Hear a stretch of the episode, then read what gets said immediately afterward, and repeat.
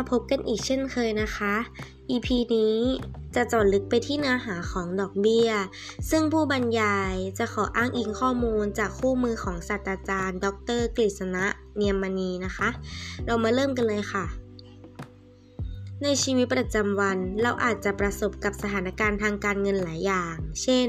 เราอาจจะมีเงินออมเก็บไว้ โดยไม่ได้ใช้ให้เกิดประโยชน์เพิ่มเติม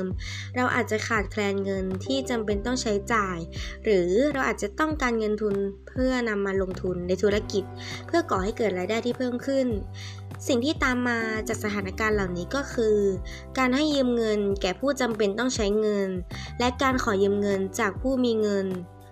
โดยทั่วๆไปแล้วในการให้ยืมเงินนั้น ผู้ให้ยืมจะได้รับผลตอบแทน จากเงินที่ให้ยืมไป ซึ่งผลประโยชน์ดังกล่าวนี้ เราเรียกว่า ดอกเบี้ย ดอกเบี้ยนี้ขึ้นอยู่กับข้อตกลงระหว่าง ผู้ให้ยืมและผู้ขอยืม ในหัวข้อนี้ เราก็จะศึกษาดอกเบี้ย 2 ประเภทด้วยกันดังต่อไปนี้ค่ะ 1. ดอกเบี้ยเชิงเดียว 2. ดอกเบี้ยทบต้น ดอกเบี้ยเชิงเดียว เป็นการคิดดอกเบี้ยเพียงครั้งเดียวหลังจากครบกำหนดเวลาการกู้ยืมหรือการฝาก ส่วนดอกเบี้ยอีกดอกเบี้ยหนึ่งที่เราเรียกว่า ดอกเบี้ยทบต้น การคิดดอกเบี้ยแบบนี้ ระยะเวลาจะถูกแบ่งเป็นงวดงวด และเมื่อถึงกำหนด การคิดดอกเบี้ยก็จะมีการคิดดอกเบี้ยของงวดนั้น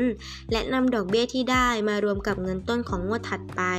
ทำให้เงินต้นมีจำนวนมากขึ้นเรื่อยๆ ซึ่งการคิดดอกเบี้ยแบบทบต้นทำให้เราได้ผลตอบแทนมากกว่าการคิดดอกเบี้ยครั้งเดียว ค่ะสำหรับหัวข้อแรกเรื่องดอกเบี้ยของเราในวันนี้ก็จบลงไปแล้วนะคะ EP ต่อไปจะเป็นเรื่องอะไรนั้น ผู้ฟังรอติดตามรับฟังกันด้วยนะคะ สวัสดีค่ะ